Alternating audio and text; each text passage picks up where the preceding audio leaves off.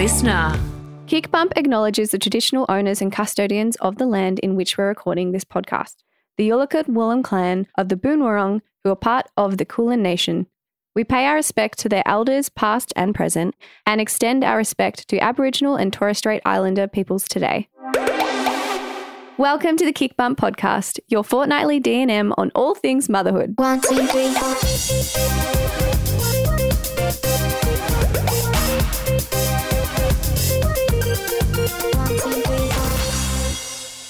Guys. Welcome to KICBUMP.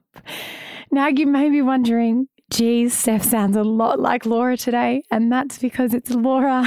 And Steph actually isn't here for this episode. And I feel like I am a hacker.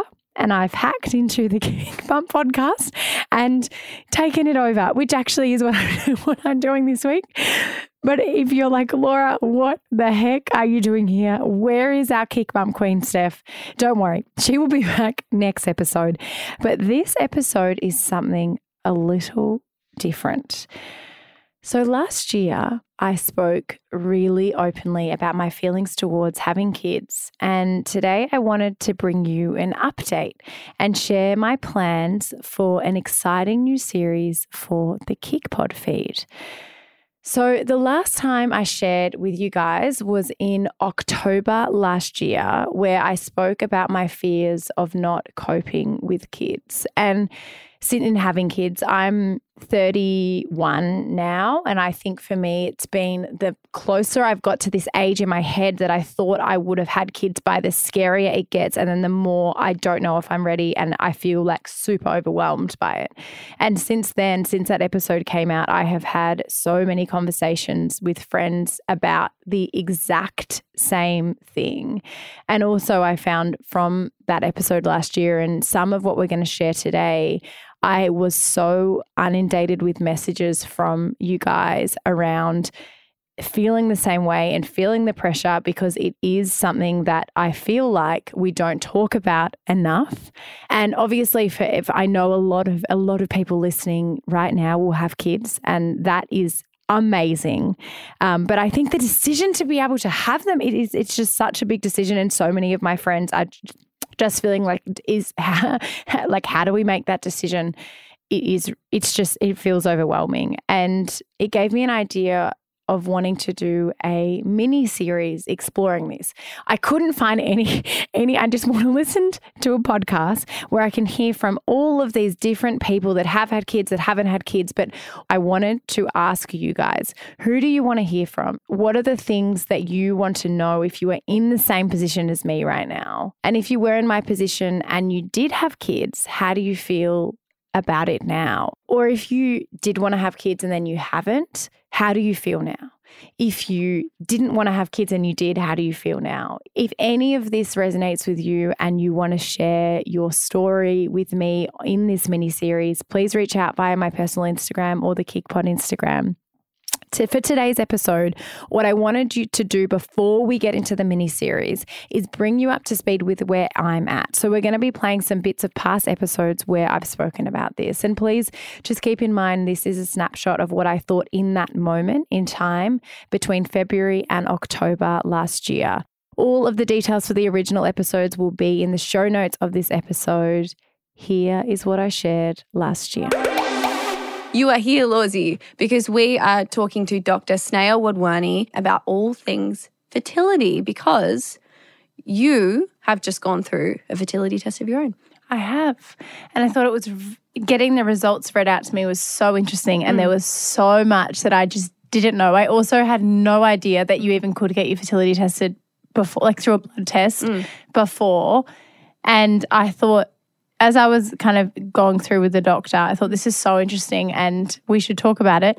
And then I originally said we should talk about it on KICPOD, and then all of a sudden I'm on KICBUMP. So we thought it was more appropriate for KICBUMP podcast. Yes, so we got Dr. Sneha on. She is the clinical director and head of GP for Wellbeing and Women's Health at a clinic in Bondi in Sydney, and is also a lecturer of the University of New South Wales of Medicine. She specialises in women's health, and she's also a mum of two herself. And I've got to say, she has got a beautiful, soothing voice. She does. I got lost a few times because I, I there's an I have an obsession with English You people. do. Anyway, please enjoy today's potty. As we get older, obviously with our biological mm. clock, does the quality of our eggs change? And then also for some people, do we already have, like, are some people born with poorer quality eggs than others? Yeah, so there's there's I guess there's two questions in that. I'll answer your first one first. So as we get older, obviously our number of eggs decline. Uh, but also our egg quality does decline. And it's really interesting. It's not so much affected until we exceed the age of 35. So our eggs are in pretty good quality up until that point. But after the age of 35, they, the quality does decline more rapidly. So it's more significant then if you've got a low AMH because actually you're playing with a low egg reserve or low ovarian reserve plus possible questionable quality of eggs as well. So, certainly when we talk about things like egg freezing, if you've got a sort of lowish count and you're edging towards, or, or lowish, you know, AMH and you're edging towards sort of 35, and you're thinking about egg freezing, it's really the time to do it is before 35. So we really harness the quality component. You asked about, you know, do some people just have crap eggs? Um, well, there's there's we don't have a lot of data in this space, but we certainly know that things like smoking, excessive alcohol, illicit drugs, poor lifestyle, and diet, all of these things can affect the quality and indeed the number of eggs, right? So, um, certainly there are some people who are going to be in that situation where they might have chronic health problems, maybe taking some medications that might affect, uh, you know, egg quality uh, or ovarian function that, that are going to have an impact in that space. Oh, it's so interesting. And and if because I think the thing with with my personal journey, I think uh, currently right now my husband and I don't feel ready to have children. It's funny because I always thought at I think it's because mum had me at 27. I was like, oh, you know, by the time I'm 27, I feel like an adult and I'll feel like I, I want to have children. But I, we- I was like, no, not, not ready at that age. Um, and a lot of the reason now is, and this is like my own personal choice, is because of work um, and prioritizing work. But I think my biggest worry is that if I prioritize work, and then I wait too long, and then I've then have a less chance, or it takes a long time because of like I've heard so many stories of people that maybe waited until they were thirty four because they put their career first, and I think there's so much pressure on women in particular with that, and also because you know we breastfeed and, and all we don't have to, but all of these things. Um, and then they started trying it like 34 or whatever it may have been and it you know it took five years or maybe they weren't able to get pregnant. So there's the, that's kind of where i'm at mentally.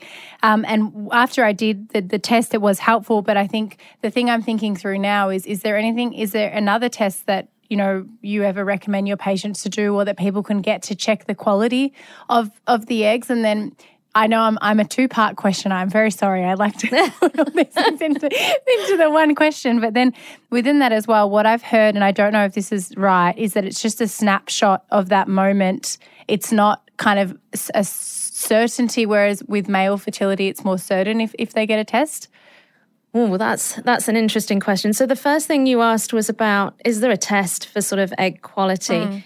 There are some assessments of egg quality, but they're largely done once you've taken the eggs out and looked at them under the microscope. So you're kind of already in that realm of of egg freezing and and salvaging eggs. So you've gone down that path already.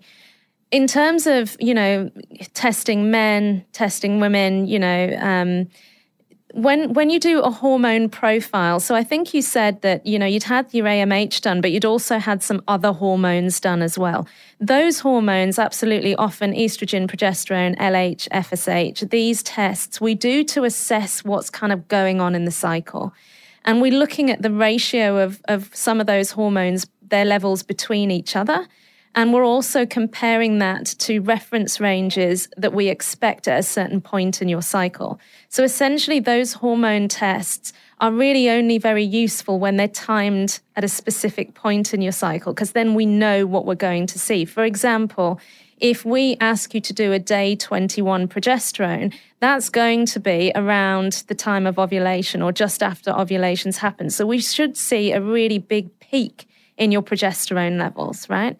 So we know what we're looking for at certain parts of your cycle for the rest of the hormones. So you're right, it is a snapshot. With men and their semen analysis, again, it is a snapshot, but generally, semen analysis, if it if it doesn't look great, you might repeat it again, but it's rarely, I would say, a huge difference unless they've been doing something really silly, like I don't know, uh, you know, they've been a truck driver and they've been sitting in a cab that's got a heated engine underneath, you know, and they've been doing that for weeks versus having, I don't know, a career change and, and now they're sitting in an office. That might make a big difference um, because the quality of the sperm will be way better, right? Um, but generally speaking, you don't see that so much in in men. For them, it's it, as long as the sample is done accurately, which is a task in itself, I have to say. Um, but um, as long as the sample's done correctly and analyzed in a really prompt time frame, then it's a pretty accurate reading. Interesting. Yeah, it's really fascinating. And I think, is there anything else? Is there any other tests or anything else that women can look into? Because I think it's one of those things, right, where again, I've got I've got some friends who are going through this at the moment, and they're you know not wanting to stress themselves out too much by going and doing every test under the sun. Um, they're not really sure when it when is the point that it is appropriate to go and do that. So, is there a point that you would say a lot of these tests become appropriate, or that you would recommend them? Yeah, so I think um, that's a really in- interesting conversation, and one that I have with the ladies I see in my clinic quite often. Once a, once a woman's starting to approach their 30s and, and they're on contraception and they're not thinking about children in the very near future, I think the first step is actually assessing your contraceptive. Is this the right one to be on? We know that um, using the pill, the combined oral contraceptive pill, it does suppress ovulation and it can take a while for that to come back after you stop it. So I see lots of ladies who go, Yeah, I'm, I'm on the pill now, but I'm going to come off it next year and I'm going to try in February. And by, you know, sort of June, I'll be pregnant. And you're like, Yeah, okay, that might not happen, you mm. know? Mm-hmm. So I think we've got to have really realistic timeframes in that space. And using different contraceptives like the hormonal IUDs give you all the benefits, but without suppressing ovulation. So that's way more reversible. So I think it's got to start earlier than you think it does around that contraceptive, you know, conversation. I think also you've got to bear in mind when you're family planning or when you're considering conception, you know, how many kids do you actually want? Um, because I see the scenario quite often that you spoke about earlier somebody who's, say, 34, and they, they're like, okay, I'm going to start trying now. And how many children do you want? Well, I w- might want two or three. Well, the average couple who have no problems at all that we know of um, will take at least six months to fall pregnant. 50% of women will fall pregnant after six months of trying. 90% will fall after a year of trying. So when you look at those stats, most people are going to take a year to conceive, and you then need to factor that in to your plans. Because if you want more than one kid and you're starting when you're 34, actually, then you're going to start to tip into when your egg quality isn't so great. And the older you get on that journey, the harder it is to fall pregnant. Um, you know, increased risk of miscarriages, that kind of thing. And that's where kind of egg freezing really offers that insurance policy, you know. Um, and so, you know, I encourage women to be really proactive, at least start having the conversation. Let's talk about the contraception. Let's help you plan. And if it's something like, I'm not seriously going to start trying and I'm not that worried about it, I might just do an AMH. If they, you know, they're starting to try or they're, you know, that sort of, you know, between 35 and 40 and they really don't have time to waste, then doing the full range of tests, including an ultrasound scan that's timed at the right part of the cycle so we can actually see that ovulation is happening because that's possible. Um, so looking at that as well uh, allows us to sort of you know we can make decisions because we've got we're more educated right so if somebody is let's say 37 and they've been trying for 4 months and we know that they've got a slightly low AMH and actually when we did their scan uh, there weren't that many dominant follicles. We're not going to wait for six months before we refer them to a fertility specialist if that's what they want. We're going to refer sooner rather than later. As I am thinking about this, I haven't said this out loud, but Mm. as you were talking before, and I haven't said this to you, Mm. what you were saying about Harvey Mm. and your non work time Mm. being out of, do you find, your life is more in con- not life, but your Mm. routine is more in control of work or at home? Right now, Harvey probably more so because Mm. I have someone else that I can completely rely on as well, being Josh. Mm. So if for whatever reason I can't or I or I like need to do something for myself or whatever, I have the flexibility to do so. If I was doing it by myself, then it would be Mm. a lot. I can't answer that. with- with that in mind. Yeah. So knowing that you're or anyone with kids, Mm. their out of work time is as uncontrollable Mm. as their work time for me is fucking terrifying. but there's ways around it. There is there, ways. there is, but I think Yeah. I think for me because obviously like we're now. I mean, we've spoken about this a lot. Mm. Like I'm I'm I'm turning 31 this year. I've had fertility testing. Like I'm Mm. okay for now, but it is something over the next. If we do, like, I would love to have children, Mm. and I would love to have. I, I mean, I don't know why I have two in my head, but that's like the. And I know I might not even be able to have one, but Mm. that's kind of what's in my head. But I think when you think about, and we've had a conversation on the Mm. podcast with a fertility doctor Mm. About if you want to have more than one child, you have to plan for that. So Yeah. you're in terms of your biological clock, etc. Mm. And it's something that I think Dalton's definitely more ready than I am. But I am fucking petrified. Like Mm. I actually feel like I can't. I couldn't mentally deal with it. Mm. And so I think I need to talk to someone about it because it's like it's it's Well, it's actually shouldn't. it's it's I'm so scared Yeah. of like what how the fuck will I cope? Well, yeah, because a- as you just said before, that's how you cope mentally with the workload that you have is by being regimented outside of it. Laura, can I chime in? I Yes. literally started the same. had the exact same exact same thing, and I'm a couple of years older than you. I literally started seeing a psych for that exact reason to be like, And what hey, did they say? I want to have kids, but I'm terrified. What do I do? Um, it's just a, it's just more learning to feel okay with the uncontrollables. So like Mm. just getting okay, being okay with that. Yeah. yeah. finding coping mechanisms for being okay with things that get thrown off track. So for you right now with work, same with me. Mm. Finding coping mechanisms for that because then you'll have the tools for when you have kids. Because I feel the exact same. Like, what the hell am I going to do when I don't have that time, that me time, and that, you know, it's just, uh, yeah, the thought is obviously terrifying. But if you have those coping mechanisms, I guess. Yeah, and it's the a best way huge- to be- go it's about a huge thing that everyone has to adjust to and like some you know find it easier than others. But i think also the thing that having harvey has done for me personally is like i like nothing else really matters. Mm. and so like even if something's thrown off i'll have a moment where i'm like fucking melting down like full meltdown. But then there'll be something that reminds me of like the joy that that child has brought into my Mm. life and suddenly i'm okay with not being able to go out because he's i don't know something's wrong or not being able to do something not being able to go away or whatever it is because they just bring so much else so it's like it's this weird thing that you it's like you become more resilient to shit Isn't it's it's so it's so crazy because I feel like the I think the hardest the thing that I'm struggling with the most Yeah. is with work currently. There's a lot of pressure on us, but that's fine. Like that's what it is. And there's also a lot. I feel a lot of weight Yeah. of for the team for you know because every, that's the job. Like if you lead your organization or your business, you need to take on Mhm. everyone's stuff. Like Mm. if it's their personal stuff or if it's their with work or whatever. Like Mm. your your job is to provide the best environment for everyone Mhm. so they can thrive in their role. And so I think with that weight, Mm. knowing that that's the weight of by choice that, Mhm. that we have at work, Mhm. knowing that you then would have the weight of another human that you Mm. have to it's just like I, I feel Mm. like I would I would be squashed. i know and like I, feel like these two yeah. kettlebells on me and I'm on the floor like mud in like a puddle of mud. Yeah, and it's heavy, but I think even just you saying that you have to hold for Harvey, it's like you just don't even.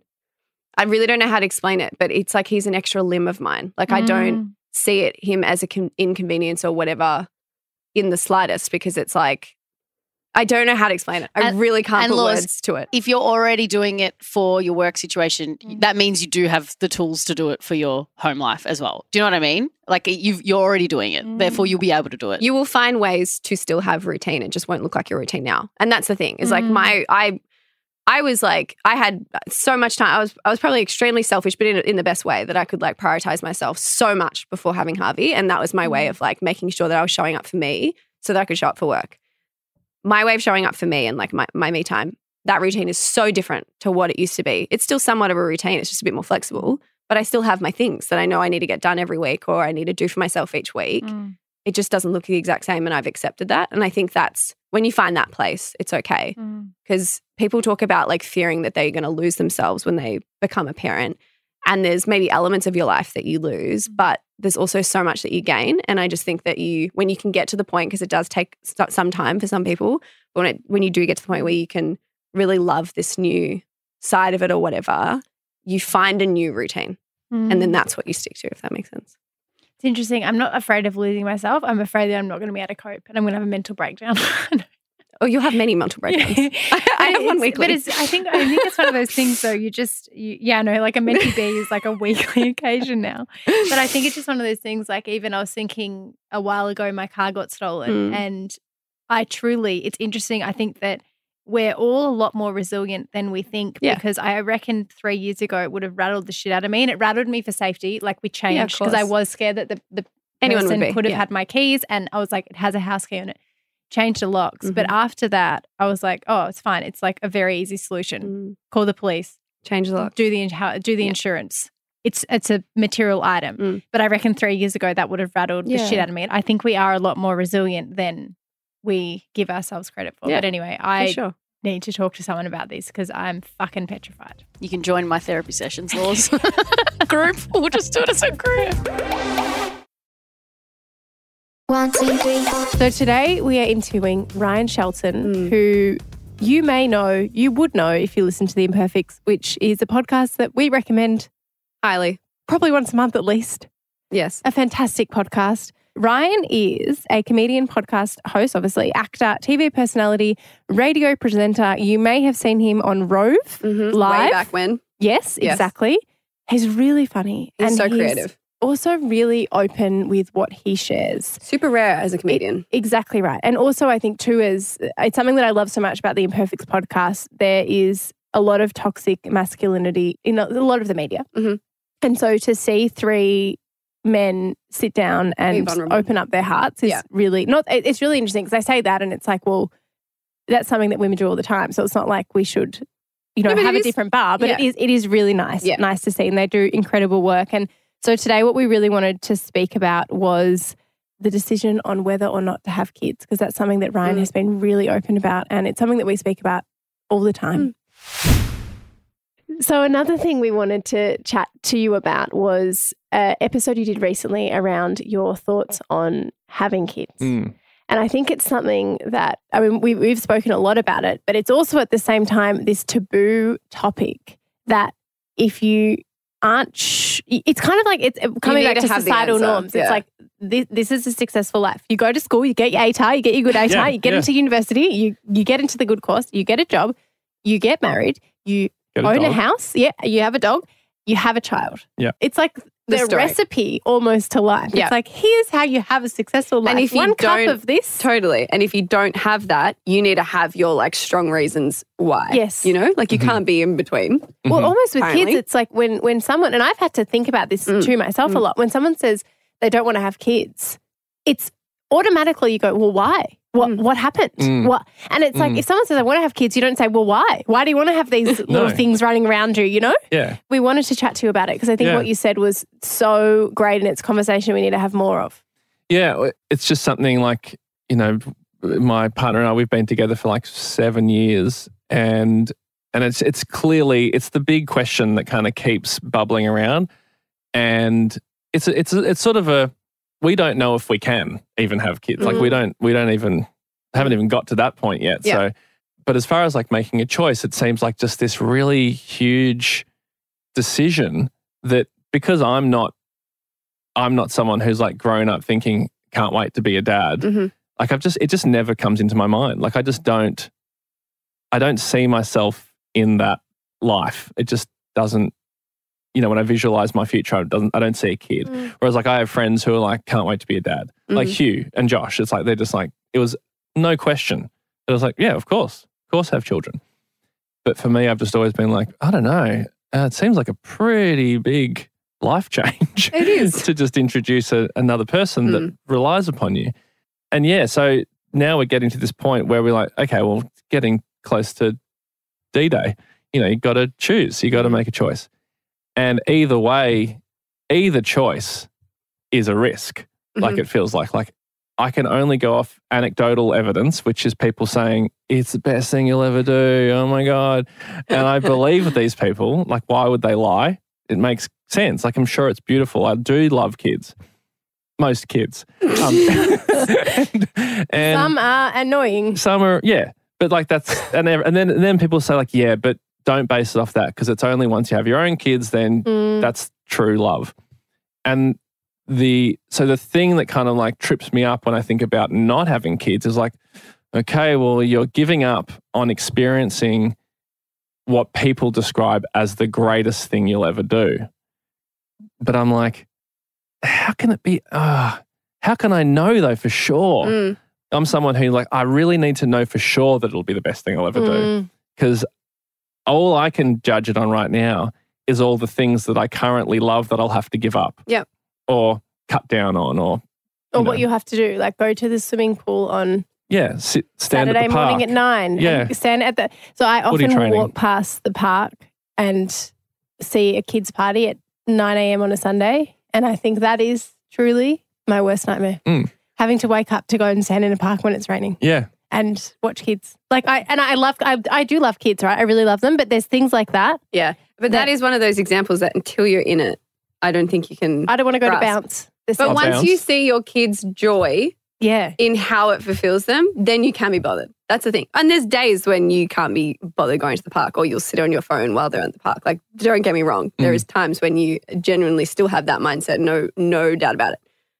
But that's the thing I think, as you said before, it's so I know for sure I didn't know how good aspects of it until I was actually in it, mm. right? So it is that really tough decision. However, it doesn't like even if you don't know that, it do, it's not for everyone. And I think the idea of you speaking so openly about this and like releasing a bit of that taboo is what's so important. It's not something that you should just willy nilly get into. Mm. Parenting is a huge thing. Bringing another child into the world is a huge thing. It should, you should have important conversations like this where you genuinely really think about it because I think there would be a lot of people who just kind of get into it because they think Mm. that's the next step in life Yeah. and it makes them super unhappy. Yeah. I'm fairly sure that I'm in the camp of like, I don't think it's for me. But then there's the niggling thought in the back of my mind going like, yeah, but what if it is? And you Mm. don't know it until you actually experience it. Because I also know people who, like men mainly, who didn't want Mm, kids and then now they do have them. They love it, mm, of course, because they love their children. So currently I'm like right in the thick of it. So Yeah. it's like so I'm still going through Mm. trying to figure out what to do. And and then some people have given like really amazing advice and some people have said like you'll probably never know for sure. Like which is shit advice. which is yeah, but, it's it's true. it's kind of comforting in a way that it's like, oh yeah, that's true. Like it may be one of those few things You just don't know. you just don't ever know what Yeah. was the right thing to do. But then those same people do also say, you're never going to regret it. If you have a kid, you're not going to regret it. Mm. Like, I can't, I mean, I'm, th- maybe there are people who do, but I certainly haven't come across people who regret it. So, yeah, I'm currently going through this. And I think I think it, I mean it's something we've spoken a lot about, but I think for me it's kind of working through that. I I one thing I know for certain is that if I because it's coming back to kind of what we spoke about this whole podcast. For me, work is a lot of my identity, Mm. and so I know hundred percent that if the time comes and I Mm. know that I chose work over Mm, having you know, and it affects down the track, I Yeah. think I will have so much resent in my heart mm, that I don't know how I would work through that. Yeah. and so it's kind of just trying to navigate. But I think It that's is. because you can see yourself as a mum. Yes, but that's right. Yeah, That's exactly right. Yeah. But yeah, it's, it is it is very hard, and I think especially for a, lot of our listeners, kind of in there predominantly between twenty and thirty, Mm. um, and predominantly women. It is a time when you go from, oh my god, watch out! Like you better use eighty five things of protection because you get so worried about having kids. Yeah. To then all of it, it's almost like there's like a minute in between that and oh, I really have to start thinking right now Yeah. because you know at one time part they they classify over thirty five as a geriatric pregnancy. Which is crazy Insane. in terms of you know our biological clocks, mm, and I do feel like there it's not there's not this like period that you think there will be where you have all this time. yeah. It's like you blink and it's like oh shit this is this is a totally different side of now. this Yeah. thing. And now for today's conversation. We had the wonderful Gina Rushton on the podcast. So, Gina is an editor, reporter, and she is the author of her first book, The Most Important Job in the World. When I, and the reason I say her first book, I hope it isn't just her only book. I hope then there's like second and third because the way that Gina writes is is really incredible. Uh, I am highly, highly recommending this book. I'm getting through it at the moment. We speak about it in the this podcast, um, and yeah, it was such a good chat. Oh yeah, and she's just I feel like she is so relatable in the way that, you know, when she talks about her own kind of navigating that decision of like whether or not you want to become a parent. I, I love the way she speaks about it. So I think you guys are gonna love this chat. Really hope you do. And then it comes back to as well, are we ever ready? Because I think when we think about, you know, finances and then where we're at in our careers and where we're at in our relationship. And I when I speak to people about this, it's funny. Um, in the, all the conversations I've had about, you know, the right time, which there is no like, you, unless the only thing I can find on the internet is my prime fertility age, Yes. which I think is thirty point five. I think that's, that's, that's something, something like that. But apart from that, I speak to people and they're like, "Oh, I had kids when I was 37 and I fell pregnant really quick and it was so easy and like I'm so happy I waited." And then I speak to people that waited to 37 and they're like, "I wish I did this earlier." And then I speak to people that had kids when they were younger and they're like, "It really affected my life and I wish I waited." And then other people say, "Best thing we did having it earlier." and then people will say, "You will know when the right time is." And then other people will no. say, I mean, there's no right time. And because I'm a control freak, I- I'm like, no, no, no, I need to find this. Yes. yes. I mean, I feel like Yeah. someone. I feel. I don't know. I think because you, you at least know that in your future you want a kid, right? You're kind of one more step ahead of someone who's still working that one out. One step ahead of me. Um, and that's okay. But I feel like once you get there, you will start to feel different when you're ready. I will mm. So say. that. you're telling me that the internet is wrong. I do know when I'm going to No, be ready. you don't know like hundred percent, but I feel like there's a different feeling. There's a different feeling. But I do, It is. It's- I do think that thing though of being like, not a control, not a control thing because because you know obviously I'm like yeah I'm just gonna write eighty thousand words and like I will fix this and solve this like unsolvable question. So I like fully relate to it. But I think that like everything that came up in the book was I do think there's a little bit of a like. I don't know if it's about control, but like that millennial thing of like there is a perfect decision and like if you weigh up your pros and cons and like there's good and i just think that's kind of like so many of the the things in the book like a lot of them are just things that you kind of have to sit with and may never be completely resolved. Whether it is um you know you're never going to be you know i'm in a relationship with a man like there are always going to be things to negotiate in terms of caring and communication and emotional labor.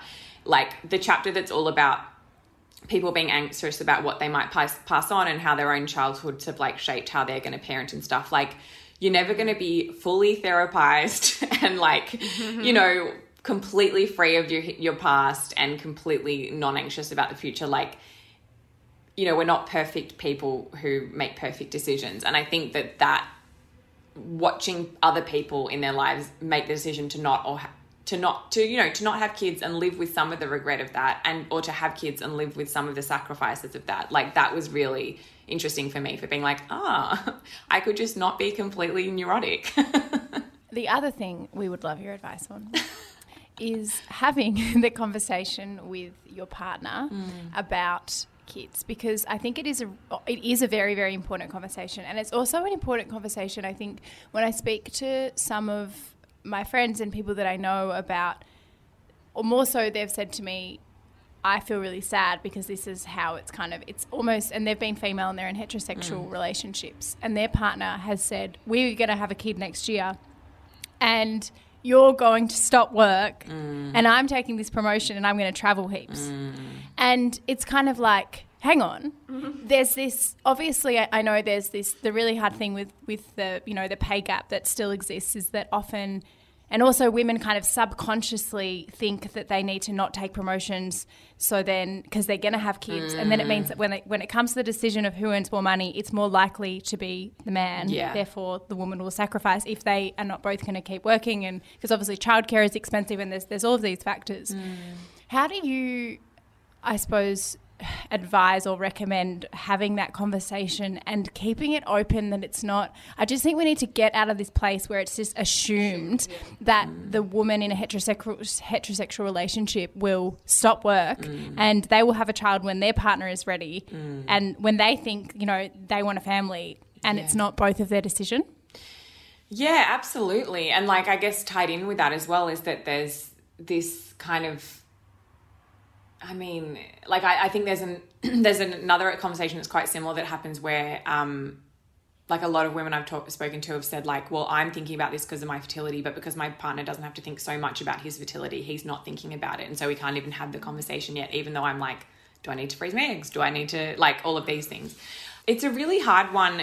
I mean, one thing that I think is really useful is having conversations that almost come before those conversations about like there's a chapter in the book about emotional labor and one of the reasons why I didn't do the chapter just about domestic labor like I could have easily been like well let's talk about the division of unpaid labor and how much more women do and and I and do a whole chapter on that. But I talked about emotional labor because I actually think that that's almost the conversation that comes for women in their early 20s at least that comes before like before you're being like oh he doesn't sack the dishwasher you're kind of being like oh he isn't emotionally expressive and he doesn't care like there's asymmetry in care and communication and like all those other things that come first.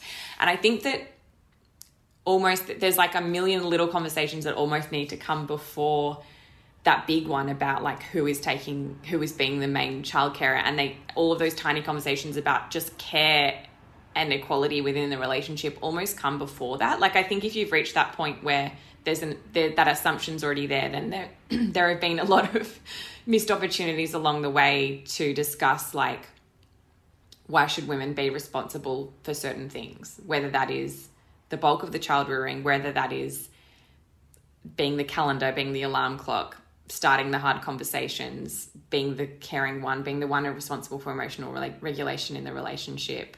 So yeah I'm, i mean i'm kind of answering by being like have the conversation before you have the conversation. But but i mean i think like the, the data kind of speaks for itself. Like there are a few men who've read the book and been like oh it's just really confronting for me to see the data actually on unpaid labor and what how, for how long it, it interrupts a woman's career trajectory. Like because we think about it as just maternity leave but we know all the data from there shows like then it's you're in part-time work then it's you get a smaller superannuation then it's and you're doing like the bulk of the care plus full plus part-time work plus domestic labor like i think i don't know sometimes data can be very useful in those kinds of conversations Well, I hope you guys enjoyed that episode. If you would like to get involved with the Kick Pod or KICBUMP Pod, you can by going to our Instagram at KICPOD and sending us a voice note or writing in a DNM.